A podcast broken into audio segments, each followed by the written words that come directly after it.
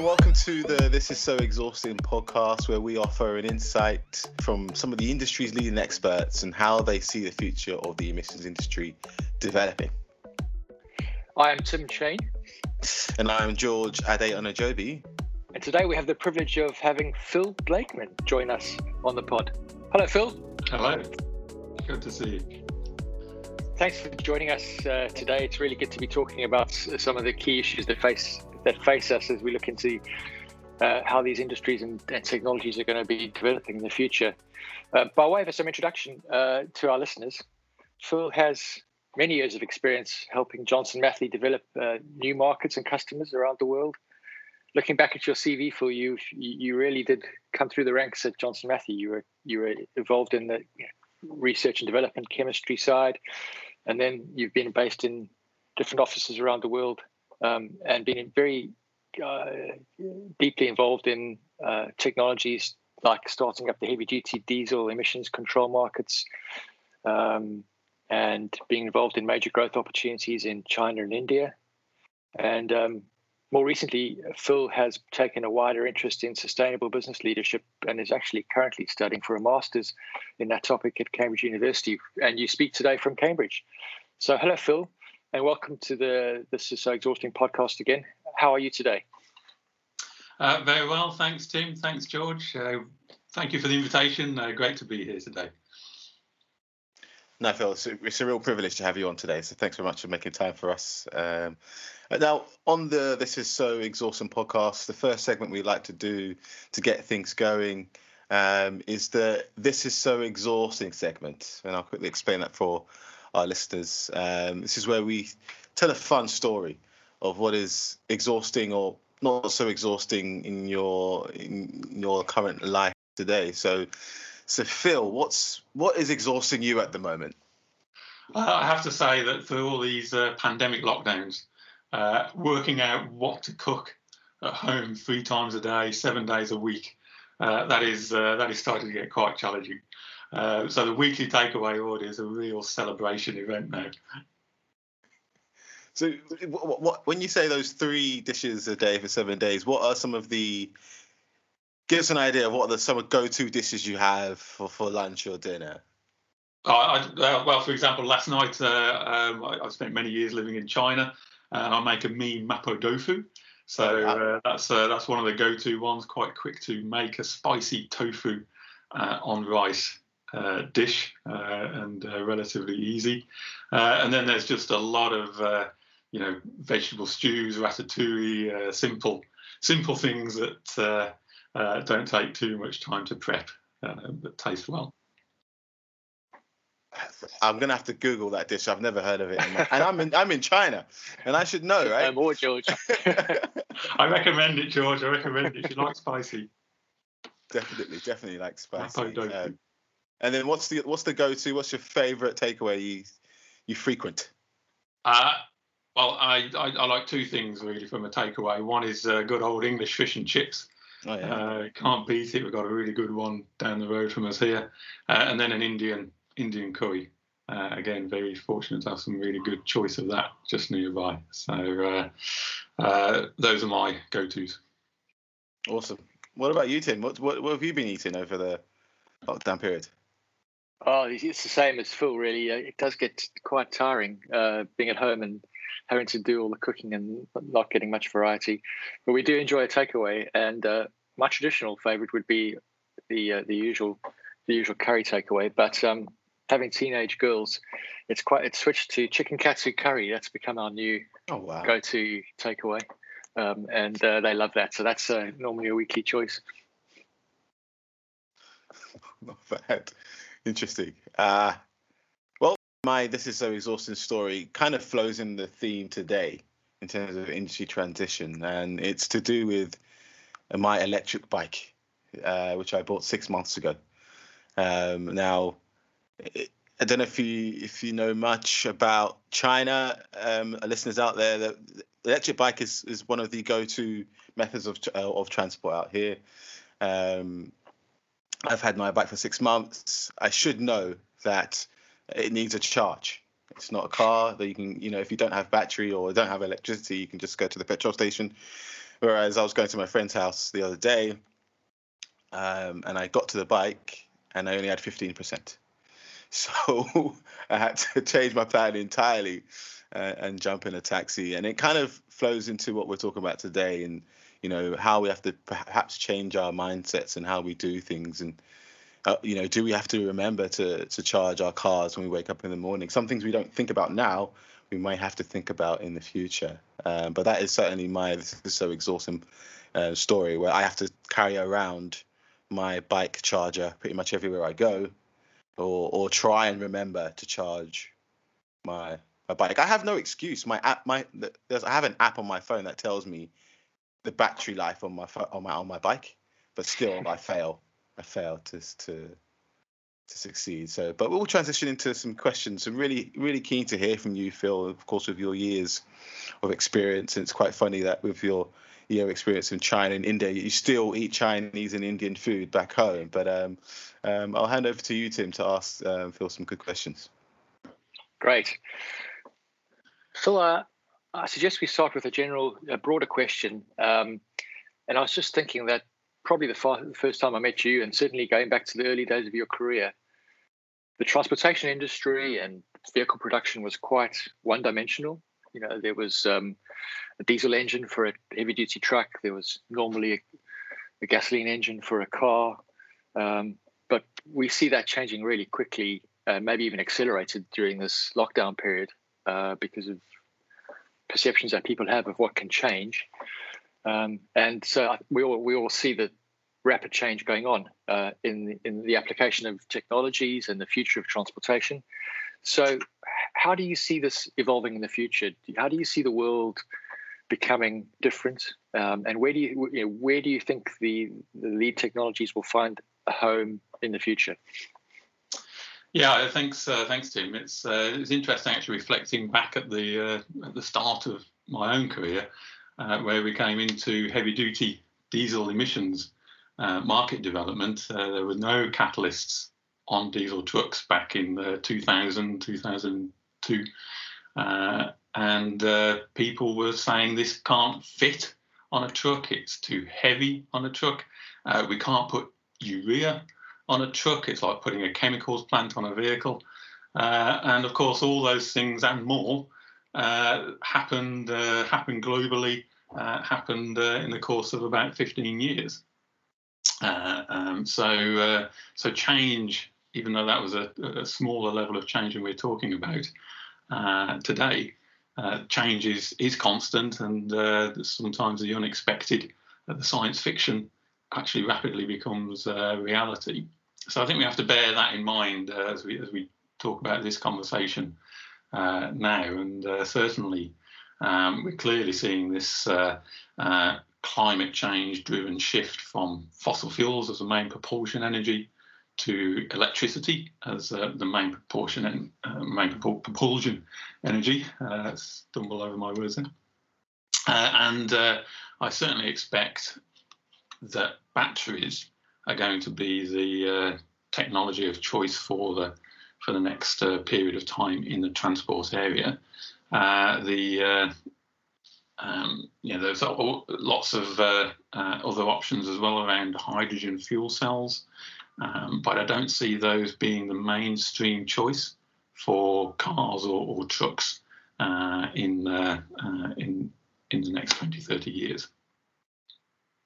Interesting that, that you say that. Do you, do you, there's still some, I think, some debate in the industry about um, the potential role of hydrogen in, in road transport fuels. Uh, there's the Nikola uh, project or company in the US looking still looking to develop the hydrogen semi. How, how do you see do you see hydrogen having a role, hydrogen fuel cell having a role, uh, even in the heavier end of, of road transport, or do you think we're going to see a, sh- a shift across to battery quite quickly, given the battery costs are dropping and uh, economies of scale and all those issues are, are playing into into the costs of uh, of fuel of, of battery cells? Hmm. Yeah, I think uh, I think for me the big driver around uh, hydrogen is that is that bigger sort of global shift towards net zero carbon emissions, uh, and the uh, need to use renewable electricity as efficiently as possible. I mean, there's some projections which have energy demand doubling globally uh, by 2050. So that's doubling from where we are today.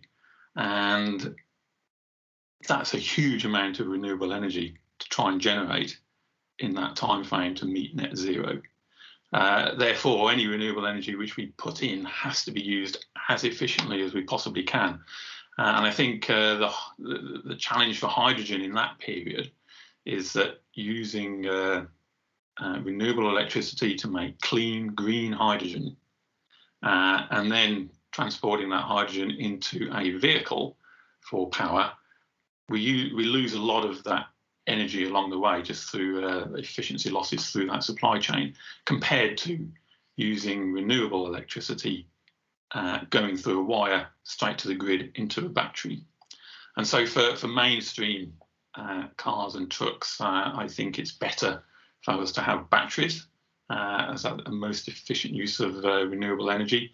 And hydrogen is perhaps best used in heavy industry uh, and heat applications, maybe some quite niche uh, high power uh, uh applications uh, uh, to replace internal, internal combustion engines, because that's you know the special skill of hydrogen. You can't use electricity in much of those areas to decarbonise but you can use hydrogen. So that's the most effective, efficient deployment through this transition period for me. Yeah, that's a really good way of seeing it. I think from uh, from my point of view, uh, here at Argus, we're very involved in the supply side of this hydrogen issue, uh, in in the sense that there are some parts of the world which have the potential for producing renewable energy, but that that energy, that renewable power, could be stranded just because of where it is, like in the in, in the Australian situation, or some parts of the Middle East, or the Sahara, even potentially you could have a situation there where hydrogen becomes a good energy carrier. Um, in fact, lots of people are looking at converting that hydrogen into ammonia and then moving the ammonia more easily to heavy industrial industrial applications like you've described, which would then be using carbon-free energy. Um, and I, so I do agree. I think that might be where we see that application of, of hydrogen or or ammonia. Um, we even see a lot of interest on uh, in the maritime industry for for uh, for using green ammonia as a as a way of propulsion energy for for for vessels.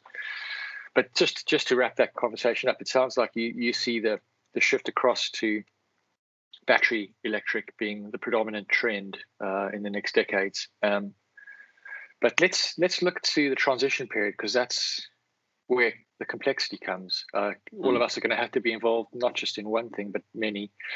Um, I wanted to ask you a question about the supply industry, because um, of course the vehicle manufacturers are in a very difficult period of transition, having to produce across lots of platforms and technologies. But a lot of our audience and and and the folk we interact with are involved in, uh, particularly in technology supply for after treatment systems or emissions control systems. What's your thinking about how they approach the future? If you know, if you're a supplier company that has uh, emissions control catalysts, but also technologies for electric vehicles. Uh, very well placed, I guess, for the future. Some companies are more tied to traditional emissions control. How do you see their role in the future? How would you see them uh, making the most of their opportunities? Yeah, I think uh, the um, the whole emissions control industry has had a wonderful uh, contribution to, uh, to, to, to human life and, and air quality. Uh, and there's been some fan- fabulous uh, technological developments actually along the way there. When you look at a, a three-way catalyst uh, and what that can do at the temperatures it operates, a range of conditions to remove CO, hydrocarbon, and NOx, to a chemist to do those three things at the same time is pretty remarkable. And some of the SCR technologies on the diesel side, again, uh, the, the, way in which they can operate under a wide range of uh, conditions is and, and, give very very high uh, uh, pollution removal rates is, is, is, absolutely remarkable.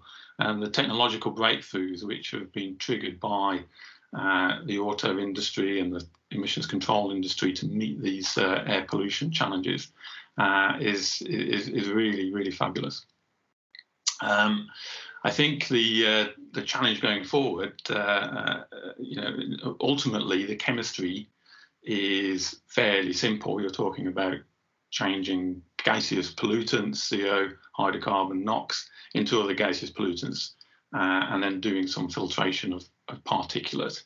So it's uh, so the chemistry reactions are, are very, fairly clear, and the products which are in place now are absolutely excellent at doing those chemical reactions, as I said, under that wide range of conditions. So the challenge now, I think, is to continue to iterate that performance forward. Uh, it never stops, uh, and uh, legislation, which is continually getting tighter around the world, uh, requires that uh, you eke out every little performance gain uh, to to meet that legislation. But also, the whole system design needs to be optimized and, and really taken uh, creatively forward. Uh, we've seen some uh, announcements uh, recently of double urea injection systems, for example, uh, which uh, is one way of, of helping um, address those tighter and tighter emissions legislations. So it's not, you know, reinventing a brand new product, but it is using the system design in a uh, in a different and, and, and, more effective way. So I think the challenge going forward for, for sort of component manufacturers uh, and catalyst manufacturers is to continue to get that innovation, that sort of systems uh, uh work and development um, in the most efficient way as the uh, industry transitions more and more into uh, uh, you know electric vehicles, which do not need those those sorts of uh, solutions to make them clean. Uh, one way to do that is to maximise the number of uh, platforms or, or, vehicles which a single sort of system design can be applicable to. And certainly that was something which we saw happen in China and India as stage six came uh, we saw much more standard solutions for the emissions control system being deployed across a wide range of vehicles, even across multiple companies in, in uh, some situations, uh, as a way of uh, rationalizing the, the, cost effectiveness uh, of the effort, as opposed to optimizing each individual uh, specific um, application you know, down to the nth degree and, and, and saving costs in that sense. Yeah, that's going to have to be the case, I guess, is cost efficiency. You have to say it's difficult at a time when there'll be more and more technical requirements placed on on the technology in terms of boundary conditions, uh, emissions mm. limits, durability. You know, all the uh, all the issues that the, these all the parameters these systems have to deliver on. So I guess the companies that are too focused on a niche or a narrow application or very specific uh, vehicle types will be the ones that struggle compared to those that can that can find solutions with a very broad application. Would you say? I, I think that's likely, and uh, I, I, think even without the transition of the powertrain side, the complexity of the legislation and the uh, um, you know meeting all these different sorts of conditions uh, would have driven a certain amount of rationalization of the solutions of the systems uh, to be more broadly applicable. Uh, I think the uh, transition to electrification is just exacerbating that trend, to be honest. In, in terms of that transition to electrification, uh, Phil, uh, you may have seen that Joe Biden recently pledged to replace the US government's fleet of roughly 650 vehicles with electric models. 650,000. 650, yes, 650,000. Not a small job. Not, it's definitely 650 not is achievable. Yeah. I thought to make it easy for, for him, but no, it, it, it is indeed 650,000 vehicles with electric models, which is a huge number. Um, but quite interestingly, they haven't actually confirmed over what timeline. Um, but closer to home, new cars and vans that are wholly powered by petrol or diesel will not be sold in the UK from 2030, which Boris Johnson announced a couple of months ago. Uh, some, some manufacturers have suggest, suggested that a phasing out in the next 10 years isn't really attainable.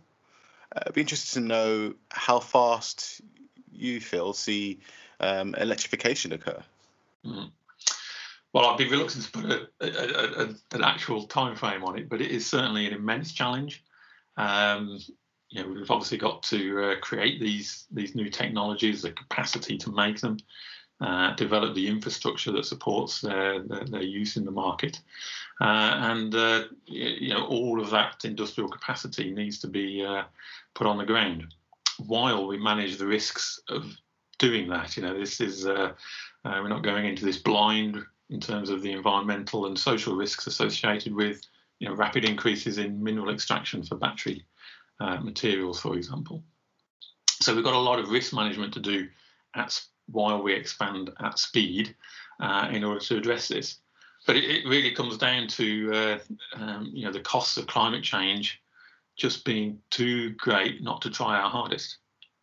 Um, you know, if you read the news, everything about climate change just seems to be moving faster and faster uh, in the environment, uh, and certainly uh, feels faster than the IPCC scenarios assume.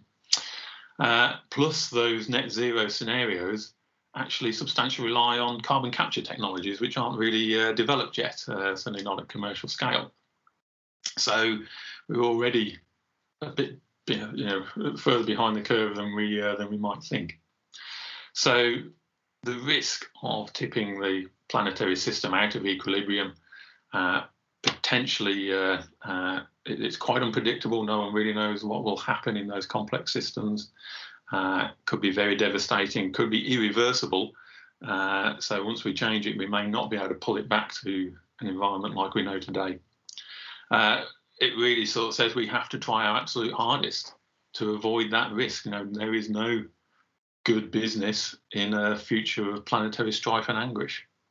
So we have to try our hardest to introduce technologies, even if they're going to cause a bit of a difference or experience in our behaviour. Uh, and uh, I really think that the government uh, signals uh, around you know, banning uh, sales of pure ICE vehicles, for example, those are real signals to industry that this is necessary for the health of society and the planet and human flourishing. And that is that clarity should really help mobilize business and investment to make the decisions and, and, and rapidly transition, especially when we actually have we know what these technologies are. We, we we've just got to to enter the build phase. Yeah, Phil, that's a really good insight is that there's um, the need to change is not really up for debate or shouldn't be, but yet there's this transition period that's required. Some people call that this transition the messy middle because it's going to be mm. difficult uh, meeting industry meeting ever stricter, more stringent emissions requirements on ICEs, but also having to develop and invest in new electric vehicle platforms.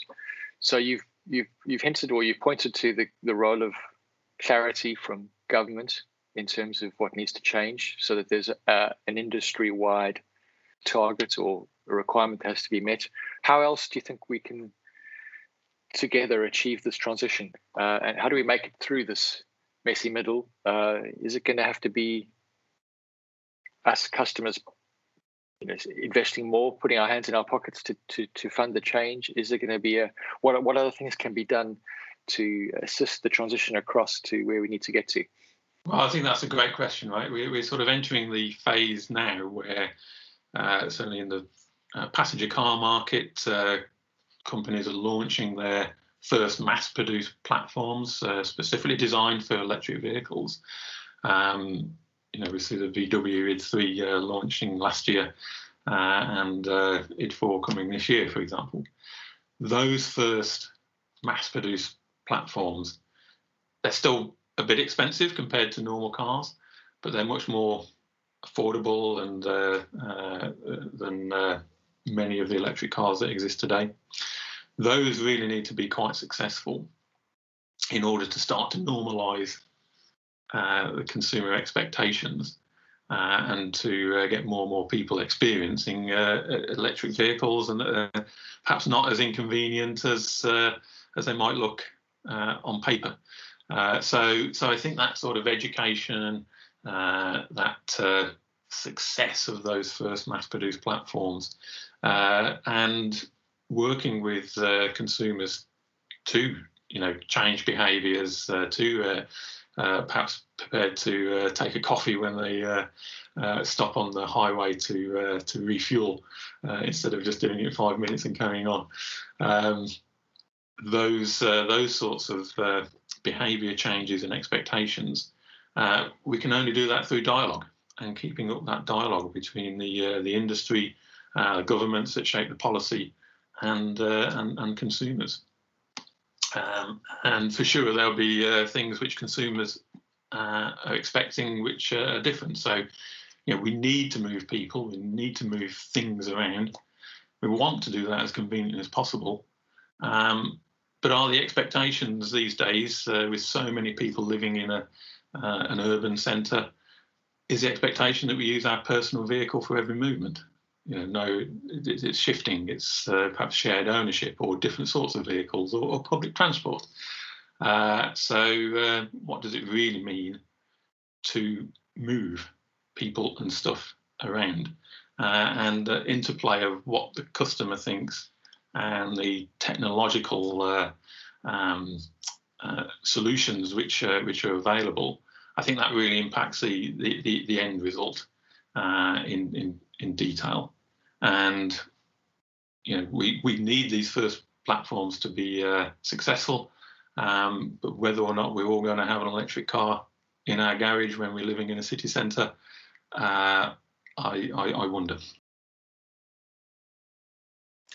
Yeah, that, that interplay, I think, is I think you hit the mark on that there, Phil, because I think we're all having these discussions amongst friends, right, in the pub or wherever it may be. We're mm-hmm. thinking about you know, we had there's some common challenges that we will talk about and concerns we might have with EV, either be infrastructure or maybe range anxiety. How far, you know, can my car run without charging? These are all these are all well documented. Um, but for for you, Phil, like what are the key challenges and opportunities you opportunities you foresee, and um, and are there any concepts or or topics that you feel aren't really being discussed but really need to be discussed. I touched on earlier about you know me not charging my bike and so you know having to change my mindset and remembering to charge my bike or uh, do we need to look beyond you know the tailpipe um, and and at, look at sourcing sustainable materials in the EV space that go into making of these new vehicles. You know,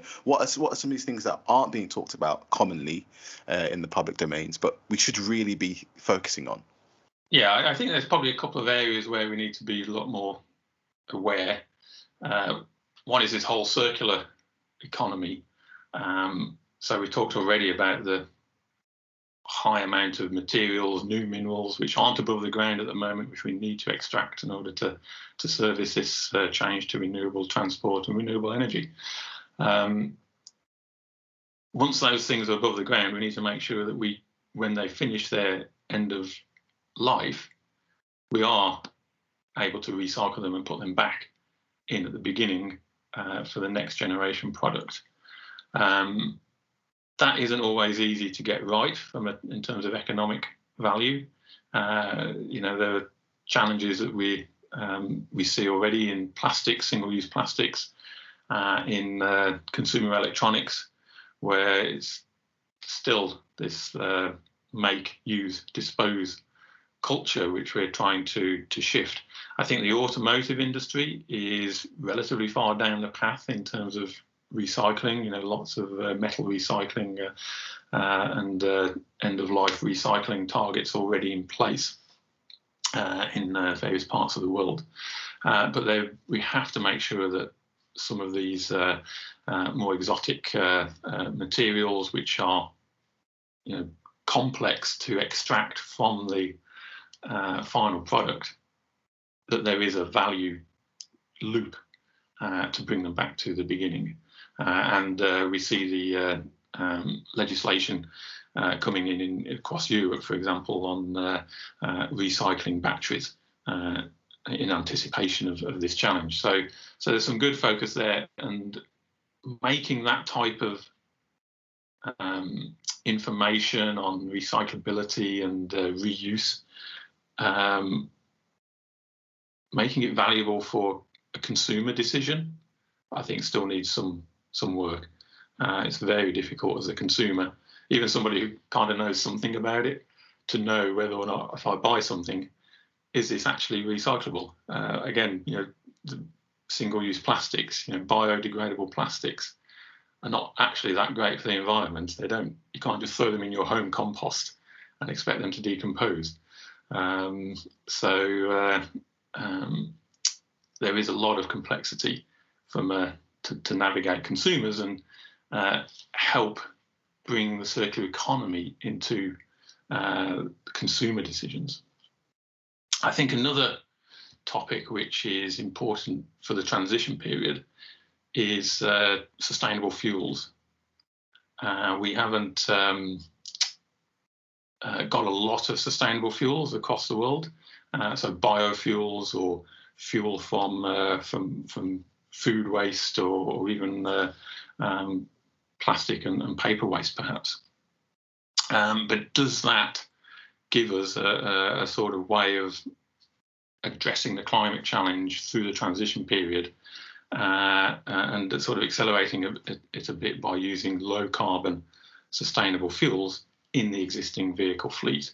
Um, obviously, there's a lot of other things that we need the biosphere for, um, but uh, we see in you know, Scandinavia that uh, diesel there is uh, predominantly uh, made uh, from from biodiesel for many years from the uh, fast, you know from the forests, large amounts of forest which they have available to use for that sort of energy source in Scandinavia. So there could be areas where we can use sustainable fuels uh, better to help uh, bring uh, more consumers into the low carbon world without expecting them to uh, to immediately uh, have to buy uh, the new technologies of battery materials. So there's there's an interplay that we can look at there to to maximise the transition benefits. Yeah, Phil. I guess those carbon neutral li- liquid transport fuels also give uh, more life to the the applications that are more difficult to electrify. So I guess um, heavy duty trucks, long haul trucks potentially could could be have a much lower carbon footprint uh, before they can get electrified by using some of these um, low carbon or zero carbon fuels as a way of transition um, to give us just that extra advantage in terms of lowering the carbon footprint. I, yeah, I agree, Tim. It's um, yeah, it seems to have uh, uh, got a little bit quieter on that sort of topic um, with the push to the, the ultimate solution of electrification. Um, but uh, there's so many vehicles around the world, of course, which are going to have a long, long lifetime, uh, and they're going to use fuel. Um, and we need to uh, do what we can to move those off of fossil fuel um, and uh, bio biofuel, sustainable fuels is a way of doing that. Yeah, it's kind of unfortunate that biofuels have had such a difficult history, I guess, in terms of uh, you know stops and starts and political changes. And uh, I do I do agree. I think the average vehicle is used for more than ten years, which means many of them are used for twenty years. So we're going to have we're going to have liquid fuel based vehicles around for a long time, um, and we're going to need to be finding ways of making their carbon footprint uh, lower for sure. Mm. Um, I'd like to change the change gear slightly, uh, if I can, Phil, um, and uh, looking more technically because a lot of our listeners are mm. interested in the future of technology, after treatment technology, and emissions control technology in particular. Uh, we're in a round of discussions globally which are focused on a kind of post Euro 6 EPA 2010 uh, standard. So in Europe, where there's active discussion going on about the potential for Euro 7. We've got CARB's moved already on uh, on on its new standard, but EPA with the, with the new administration is clearly going going to be uh, actively developing a um, a regulation for North America for, for the US market for um, something to align, I guess, in some way with CARB. We've got China, uh, a, a, potential China seven discussion starting this year, already early early mm. stage discussion, and that's going to push, and the, and the non-road legislation there as well. Yeah, on-road uh, actively happening in China, mm. and that's going to push things in terms of uh, certainly a lower NOx limit. We're going to expect um, on-road testing, uh, you know, an extension of real driving emissions and on-road uh, on-road testing of vehicles. Durability gets pushed, of course. End-of-life requirements, even N2O standards. Um, the boundary conditions that's an active discussion in Europe. You know, much broader boundary conditions or even no boundary conditions. Um, so, how do you see how do you see the next phase, the the Euro seven standards developing, and where do you think the focus of those standards will be? in terms of of actual requirements? Yeah, so uh, I think you've outlined some of the uh, some of the areas already, right? And uh, uh the real world effects, tightening those uh, um, conformance factors, uh, that puts an emphasis on lower temperature performance again. so how do you manage temperature when the system is too cold? Um, so those are the areas where, and they've been the eternal areas really um, for for this industry, where where focus will still still be, and uh, that whole comes back again to that whole system dynamic. You know, at some point, the catalyst can't work. You know, at uh, 100 degrees C, for example, it needs it needs to be hotter than that. So you need the system to generate some extra heat to help the catalyst work. And so, how do you manage uh, the the system uh, to give you the heat, which gives you the catalytic efficiency to remove the pollution under that ever widening range of range of conditions? Um, and I think you know that's one of the reasons for having a double uh, urea injector um, to get uh, better control of of that. Uh, moving systems as close as possible, changing uh, exotherm uh, you know, actually deliberately putting fuel into the exhaust so that it keeps it reacts on the catalyst and keeps it above a certain temperature by generating heat on the catalyst itself. Uh, all those uh, engineering uh, solutions come into play and interact with the uh, ever expanding uh, temperature windows of the, of the of the catalysts themselves. and and I think the biggest area for gain is still in that system and heat management area you know, you know the the, the issue of heat and, and energy in the system to to to allow this, the uh, the catalyst and the catalyst system to be sufficiently active, of course, hints to this uh, the issue of the, the famous trade-off between fuel efficiency and, and emissions, uh, which is something we've been discussing for 10, 15, 20 years even. Um, and I remember having discussions over the years where there's uh, it's often said that the emissions requirements are too strict because there's too much of a fuel penalty. But yet, we've seen technology introduced consistently over the years, which has got more fuel efficient and still met the, the tight emission standards. Do you think with the post Euro 6 EPA 10 future requirements, we do risk straying into an area where there's there will be a fuel energy efficiency penalty uh, beyond what's reasonable in order to achieve ultra ultra ultra low emissions in very cold or you know very extreme boundary conditions, do you think the danger is we could go too far on on emissions requirements at the cost of fuel efficiency, or is there a good balance in the discussion? Yeah, I mean, I, I think there's always it's always a bit of a balance. I mean, if we go back to the start of the heavy duty uh, um, emissions legislation, there was always that debate between SCR and EGR. And one of the things which uh, helped SCR with all of its extra componentry and uh, urea injection and things like that win was the uh, was the fact that you could actually tune for higher fuel efficiency compared to the EGR solutions, which tended to uh, uh, to hurt fuel efficiency. So uh, yeah, it's been a long a long debate, and as you say, it's usually being able to be increasing fuel efficiency and increasing the uh, uh, the cleanliness of the exhaust pipe. Uh, I think that balance will maintain. I think there is um, relatively small uh, fuel efficiency impacts from managing your heat. You know, it's not zero, but it is uh, it is um, it, it, it is small compared to uh, you know some of the things around the whole system. So, uh, you know, how efficiently can you do your air conditioning? What are the aerodynamics of the vehicle? Uh, what are the uh, efficiency of the combustion uh, in, in, the uh, cylinder itself? All those things, I think, uh, um, give much more, many more options for improving fuel efficiency. Um, yes, it gets offset a little bit by temperature management needs of the, of the catalytic system, um, but I think on balance, you'll still end up making better fuel efficiency.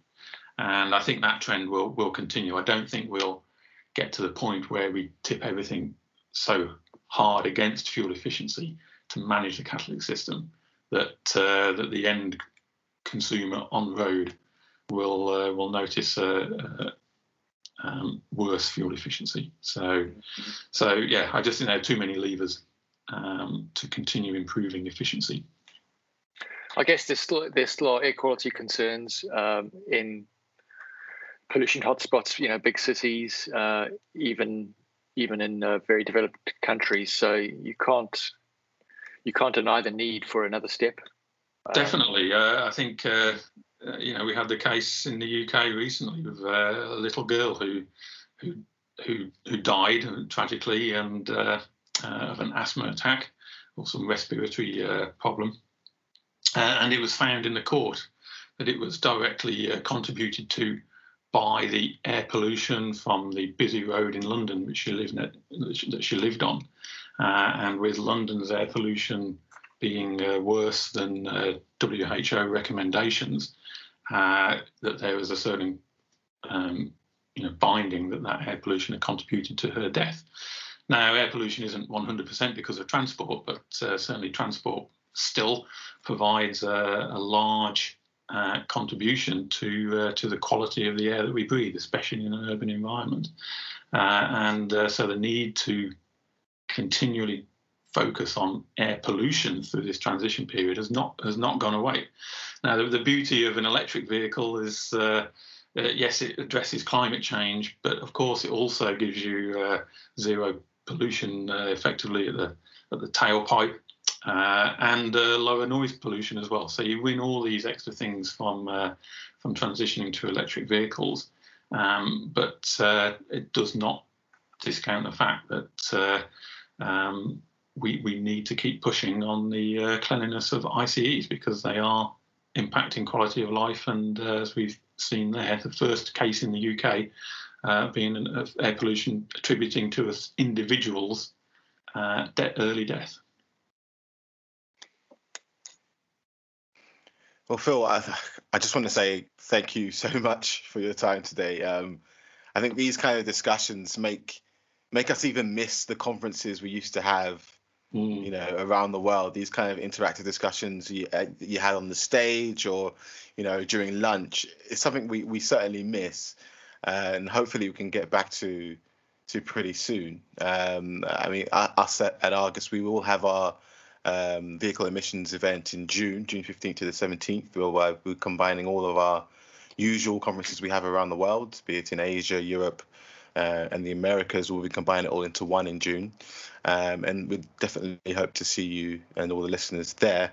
Uh, but again, Phil, just thanks very much for, for your time today. Do you have any closing remarks or anything you'd like to say no, a great conversation. Uh, I think uh, you know the industry, this the whole automotive industry, and uh, uh, the supporting industries to it have done some wonderful things over the past uh, hundred years, uh, and I can see that they industry is at the forefront of leading into the future challenges when I compare to other industry segments uh, the you know the automotive industry is is really truly leading uh, this transition to a cleaner, healthier world.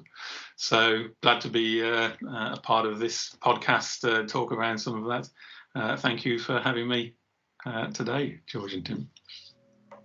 No, thanks for gracing us with your presence, and we definitely will have you on again. But um, for those listening, thanks very much for listening to the This Is So Exhausting podcast today. Please do not forget to like, subscribe, or follow, depending on how you are listening to us today. And more importantly, because we do need your feedback, and this is certainly an industry uh, podcast. So do send us a message on who you'd like to hear from, and perhaps questions you'd like for us to ask them as we aim to best serve our podcast community. But yeah, thanks very much. Um, and yeah, have a great day.